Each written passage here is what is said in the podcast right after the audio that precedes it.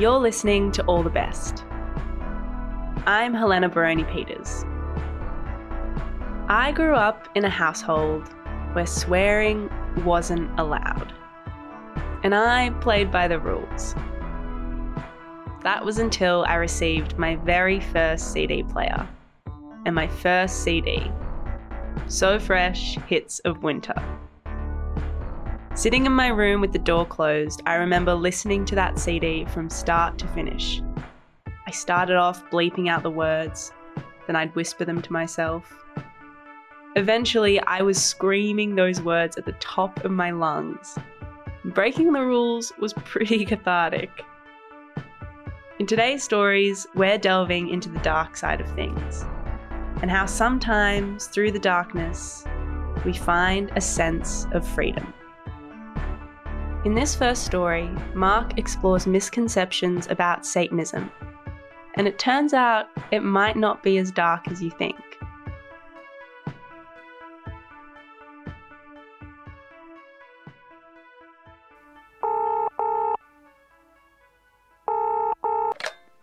Hey, so Satanism is a religion, right? I mean, why not? Like, we accept every, like all kinds of like other religion. Why wouldn't Satanism be one? yes. If people can believe that God is real, then I think that logically, then it must be the case that um, if people think Satanism is real, then it's a religion as well. What do you think about it? So, with Christianity, you worship Jesus and God, and the opposite of that is the devil, i.e., Satan. So, if it is accepted that you can worship a higher being like Jesus, then why can you not worship the devil? If that's what floats your boat. So, is Satanism actually a religion? I was having chats with some of my friends about this because I feel like it's been in the media a bit lately, and I had a lot of questions about what all this actually was. It was the Noosa Temple of Satan specifically. And yes, there's a Temple of Satan in Noosa, of all places. Kind of wild.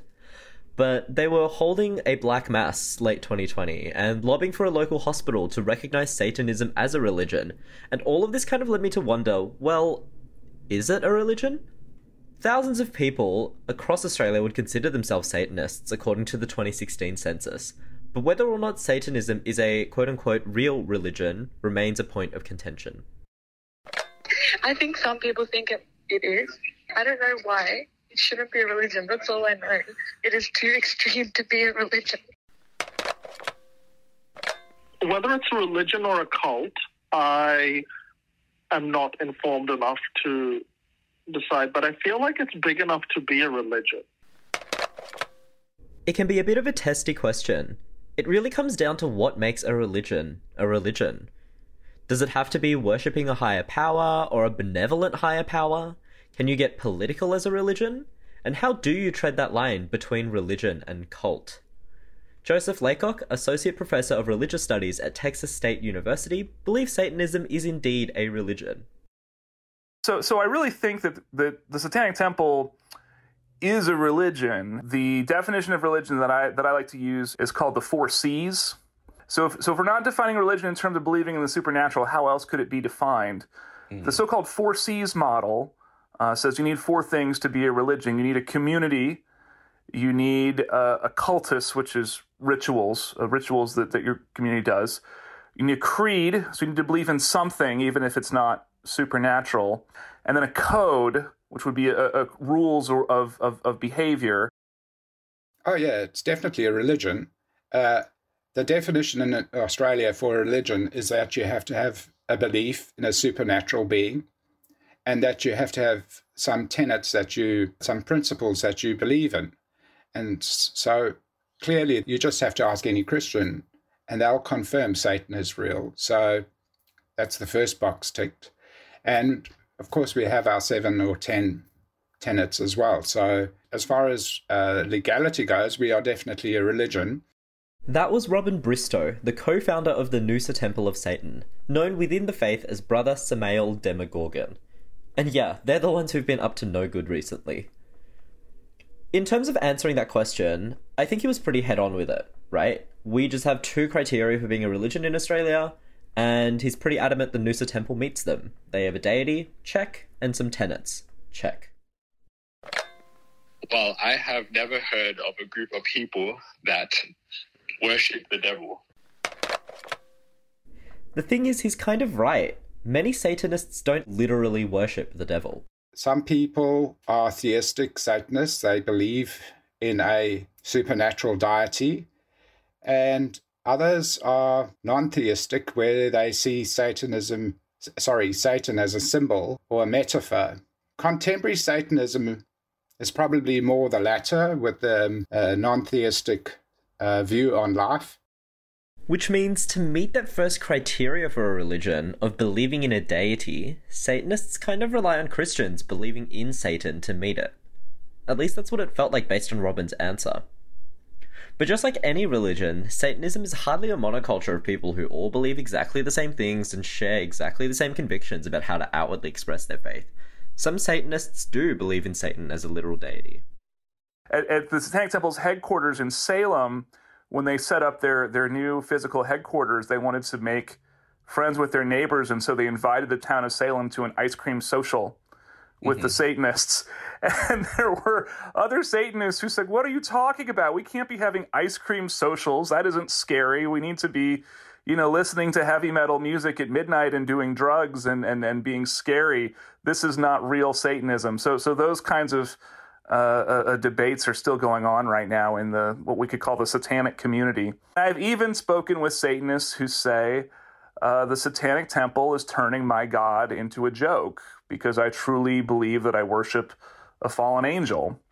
Um, right. That's kind of the rarest people who are uh, literally praying to Satan in that sense, uh, but that exists as as well. It's really important to understand that the Satanic Temple does not worship Satan as the enemy of God and the enemy of all mankind, mm-hmm. is how Christianity uh, uh, understands uh, uh, Satan. It's um, just as in, you know, kind of some people, I don't know, look up to superheroes or something and think, well, you know, this is, uh, you know, this is what Batman would do in this situation, so I should do this too. It, it doesn't mean they think there's a literal uh, a Batman out there. So that's sort of their their relationship with with the worship of Satan well, if Satanists don't believe in Satan, then what, what do you call people who believe in uh, Satan? And the answer is Christians.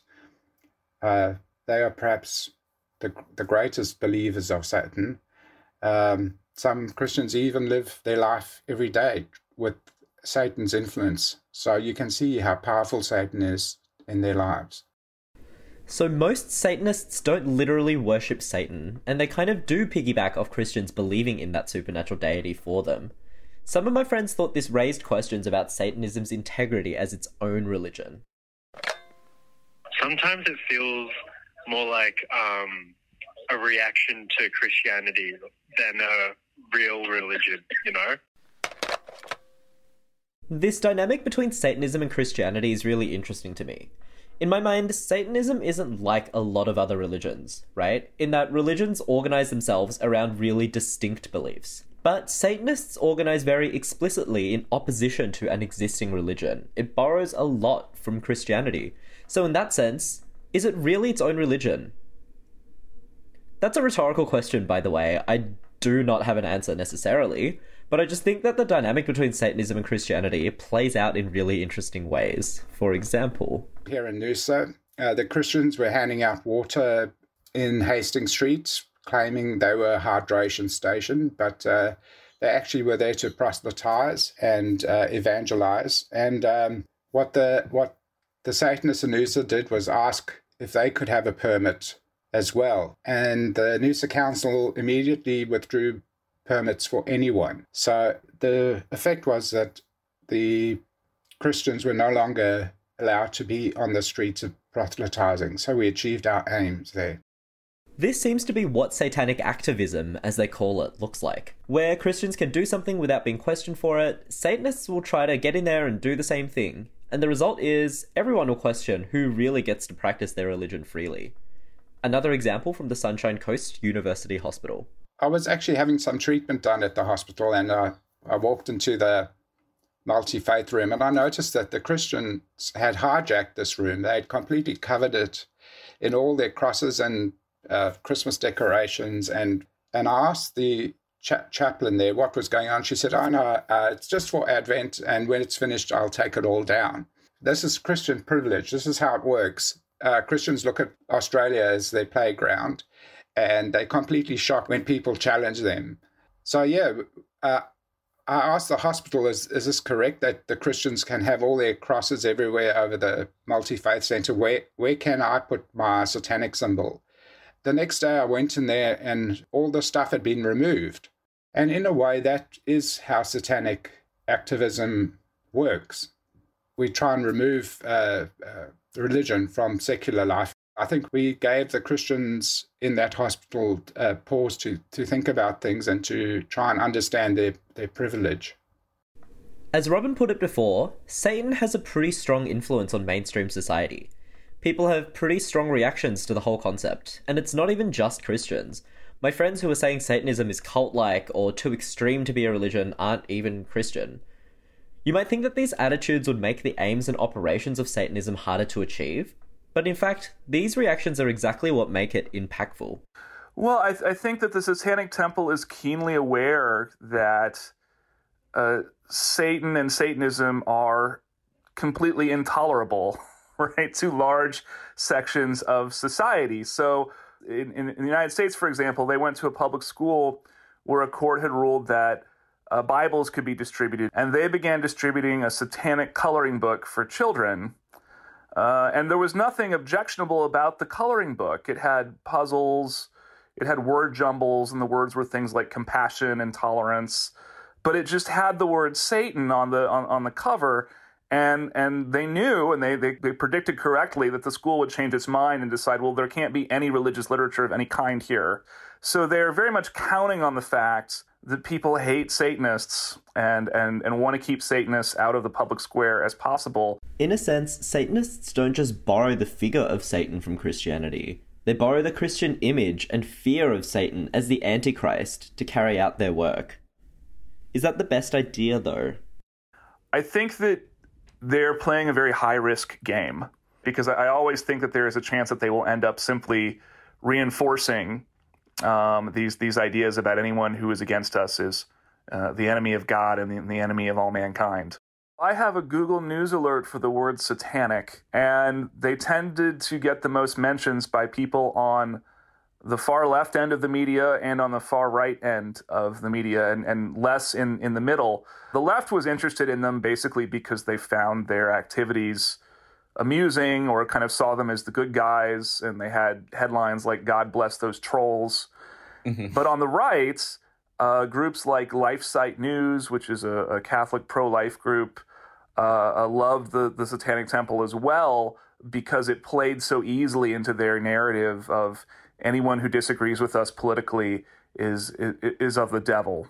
And, and, many of the statements made by the right about the Satanic Temple are not accurate. For example, the Satanic Temple does not consider abortion to be a sacrifice to Satan, but it is very easy to uh, uh, uh, take their activities and kind of put your own narrative on them, right? Because one thing the Satanic Temple does is they have this kind of spectacle in their events where everyone has black clothing and makeup and upside down crosses, and it looks very scary. And I think for uh, some consumers of conservative media, you can put up a photo of that and you can say basically whatever you want about it. I feel like this is where everything gets a bit complicated. We've started talking about Satanism more as a political struggle now than as a religion. And it kind of sounds like what they borrow from Christianity is a bit of a two way street, you know? Christians get leverage from Satanism just like Satanism gets leverage from Christianity. Does being a political movement preclude you from being a religion, though? Absolutely not. I, I think it's very disingenuous when people say that something can't be a religion because it has political goals. Mm-hmm. Uh, here in the United States, uh, Christianity is, I, I, think, the most important political force in, in, in our politics.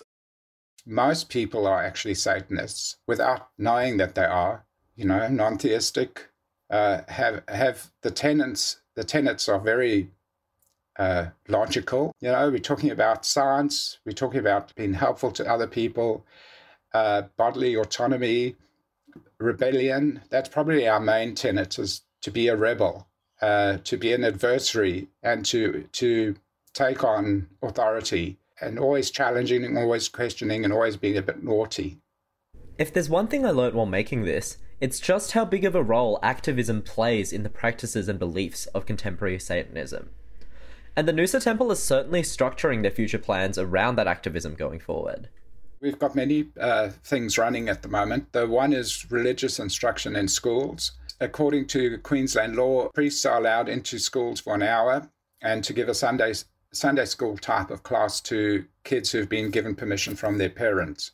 The other kids have to go into the library and twiddle their thumbs. So we find that very uh, unfair on those kids.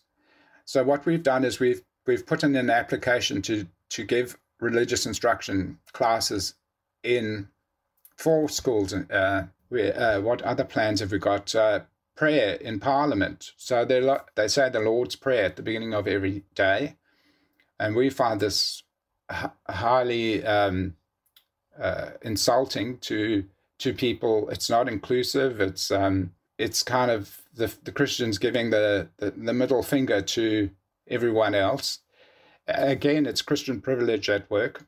The we've taken the uh, I think we've taken the Queensland Parliament to the, or we're going to take them to the Human Rights Commission, uh, arguing our point and hopefully the satanic change that will happen is that there's perhaps just a, a minute silence at the beginning of Parliament for people to contemplate their own meaning into that time. One dimension we haven't really touched on is the practice and even the social dimension of religion. If we take that step back, Satanism actually has a lot of those things going for it as well. I think a lot of people don't realize that chapters of the Satanic Temple uh, meet regularly um, on on a weekly basis. They they um, have what a church would call fellowship with each other. You know, they uh, get together and, and, have something to eat and something to drink and, and, talk. And they also perform rituals together that the public is not uh, invited to. Uh, and so when you see those kinds of things, it starts to look a little bit more like um, a, a, traditional idea of what a religion is, uh, as opposed to just a political stunt if you could leave people having learned one new thing about Satanism as you practice it in Noosa, what would it be? Uh, it's lots of fun.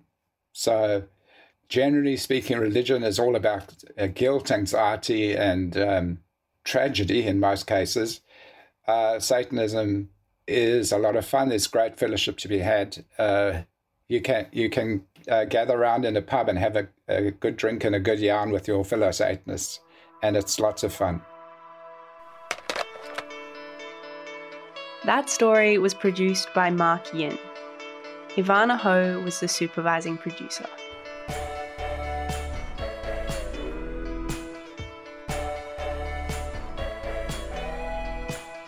You're listening to All the Best. I'm Helena Baroni Peters. At All the Best, you can learn how to make audio documentaries, essays, and fiction.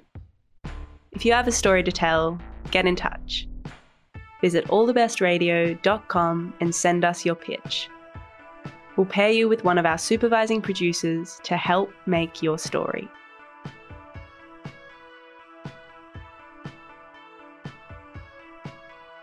In this next story, David takes control of the horrors of COVID 19.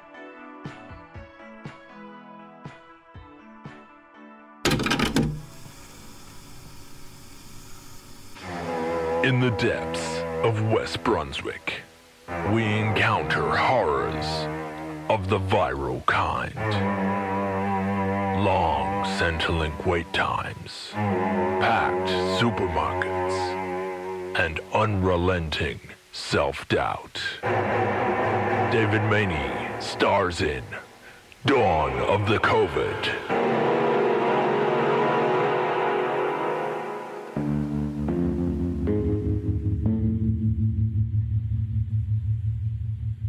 My friend Marae loves horror films.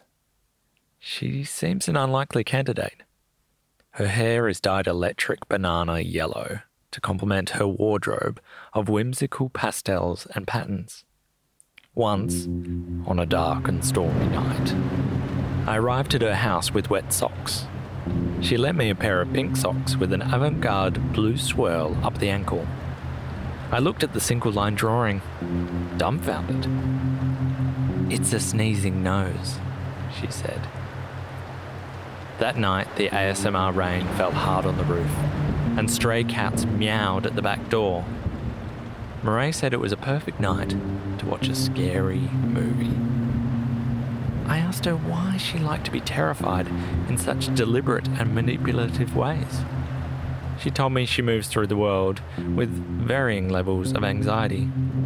At least a horror movie guarantees everyone is at the same level of anxiety as her. This is how I feel about COVID 19. The first week of the Australian lockdown was, for me, pure exhilaration. The feeling was similar to when I was diagnosed with multiple sclerosis in 2011. After a slow build of tension, there was a diagnosis and release from blind uncertainty. With COVID 19, the same urgency returned to life, that same desire to live well. I channeled the hand washing energy to clean my bedroom. I bounced out of the bed to play basketball down at the local court every morning. I was at my writing desk every day. I talked to family and close friends every night. We used video chat because we need to see faces now. Similar to my MS diagnosis, there was only one thing to talk about COVID 19. There was always the promise to talk about something else.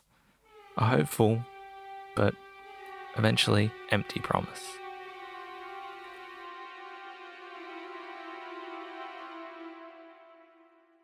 I tolerated the simplified life well. The 5am anxiety alarm enabled me to access the Centrelink website before others. When someone in the supermarket sneezed, my new basketball skills helped me jump to the top shelf. Anxiety was a renewable energy that increased productivity tenfold. I thrived. I was soon careful not to share my exuberance for the collective new normal with people who found themselves in different, more difficult situations. A friend's daughter accused her of causing the pandemic. To her, my optimism must have bordered on unbearable smugness. But I was familiar with the landscape the COVID fog obscured. Professor George Jelinek, of the Overcoming MS program I follow, articulated the familiarity I felt. Most people in the general community cannot imagine how they might cope in the face of not knowing from day to day whether they would wake up with some new symptom of serious neurological damage. That uncertainty would not be tolerable for most people. But out of our shared adversity, that is precisely the strength the OMS community has cultivated. I needed to slow down. The flip side of exhilaration is anxiety and despair. On the late night podcast In the Habit with Alice Fraser, neuroscientist Ash Ranpura described anxiety as a free floating sense of dread, unattached and formless. I could sense the monster lurking. I took a day off I stayed home and did as my meditation practice often told me to do just notice. I was soon the director of my own horror film. Woke with a frightful gasp. Ignored a mid morning plot to suffocate well meaning housemate with vacuum cleaner. Lowered the blinds to keep out the paranoid afternoon sun watched a bad movie in the dark. As the credits rolled, I felt the adrenaline drain down the back of my throat. Anxiety, till now dampened by adrenaline, grew into a noxious, debilitating monster in the mind. I felt acidic shame. Why did it require a pandemic for me to get back into writing? Why couldn't I give myself that time? Why wasn't I helping others? And a million other questions that outmatched my imagination and were reduced to how long will this go on for? How long will this go on for? How long will this go on for? The panic lasted an hour. I expected it and was still surprised. I was also ready to take action. Living with the uncertainty of MS prepared me well. I took hold of the things in my control. I opened the blinds and admired the flickering red lights of the city skyline. I walked in the evening air around the lamplit park. The monster lurked in the shadows. It was quiet now. I came home and ate soba noodles with broccoli and kale, toasted sesame seeds, and garlic infused olive oil. One meal in a movable feast of uncertainty. All of these things unmake the monster. All of these things we can control. As Dr. Norman Swan said, it's about you and me taking control of the virus, rather than the virus taking control of us.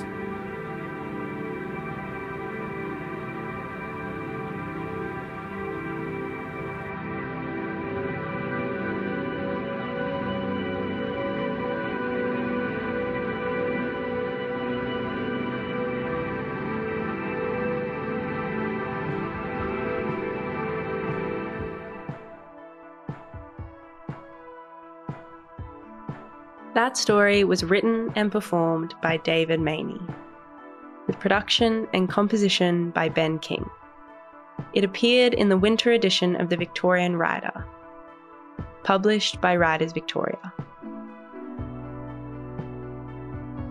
All the Best would like to acknowledge the traditional owners of the lands on which we make these stories, and pay our respects to elders past, present, and future.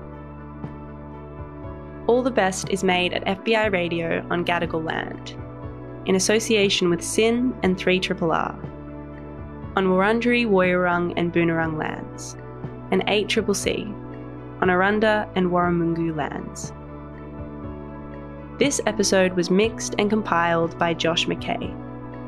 Our editorial manager is Mel Chun, and our production manager is Danny Stewart. Matilda Fay and Emma Pham are our social media producers. Our web producer is Connor Hughes. Shining Bird composed our theme music, and Annie Hamilton designed the artwork. We're heard across Australia on the Community Radio Network, and we're made possible by the Community Broadcasting Foundation. You can find out more at cbf.org.au. You can find more episodes by searching for All the Best wherever you get your podcasts. I'm Helena Baroni Peters. Thanks for listening.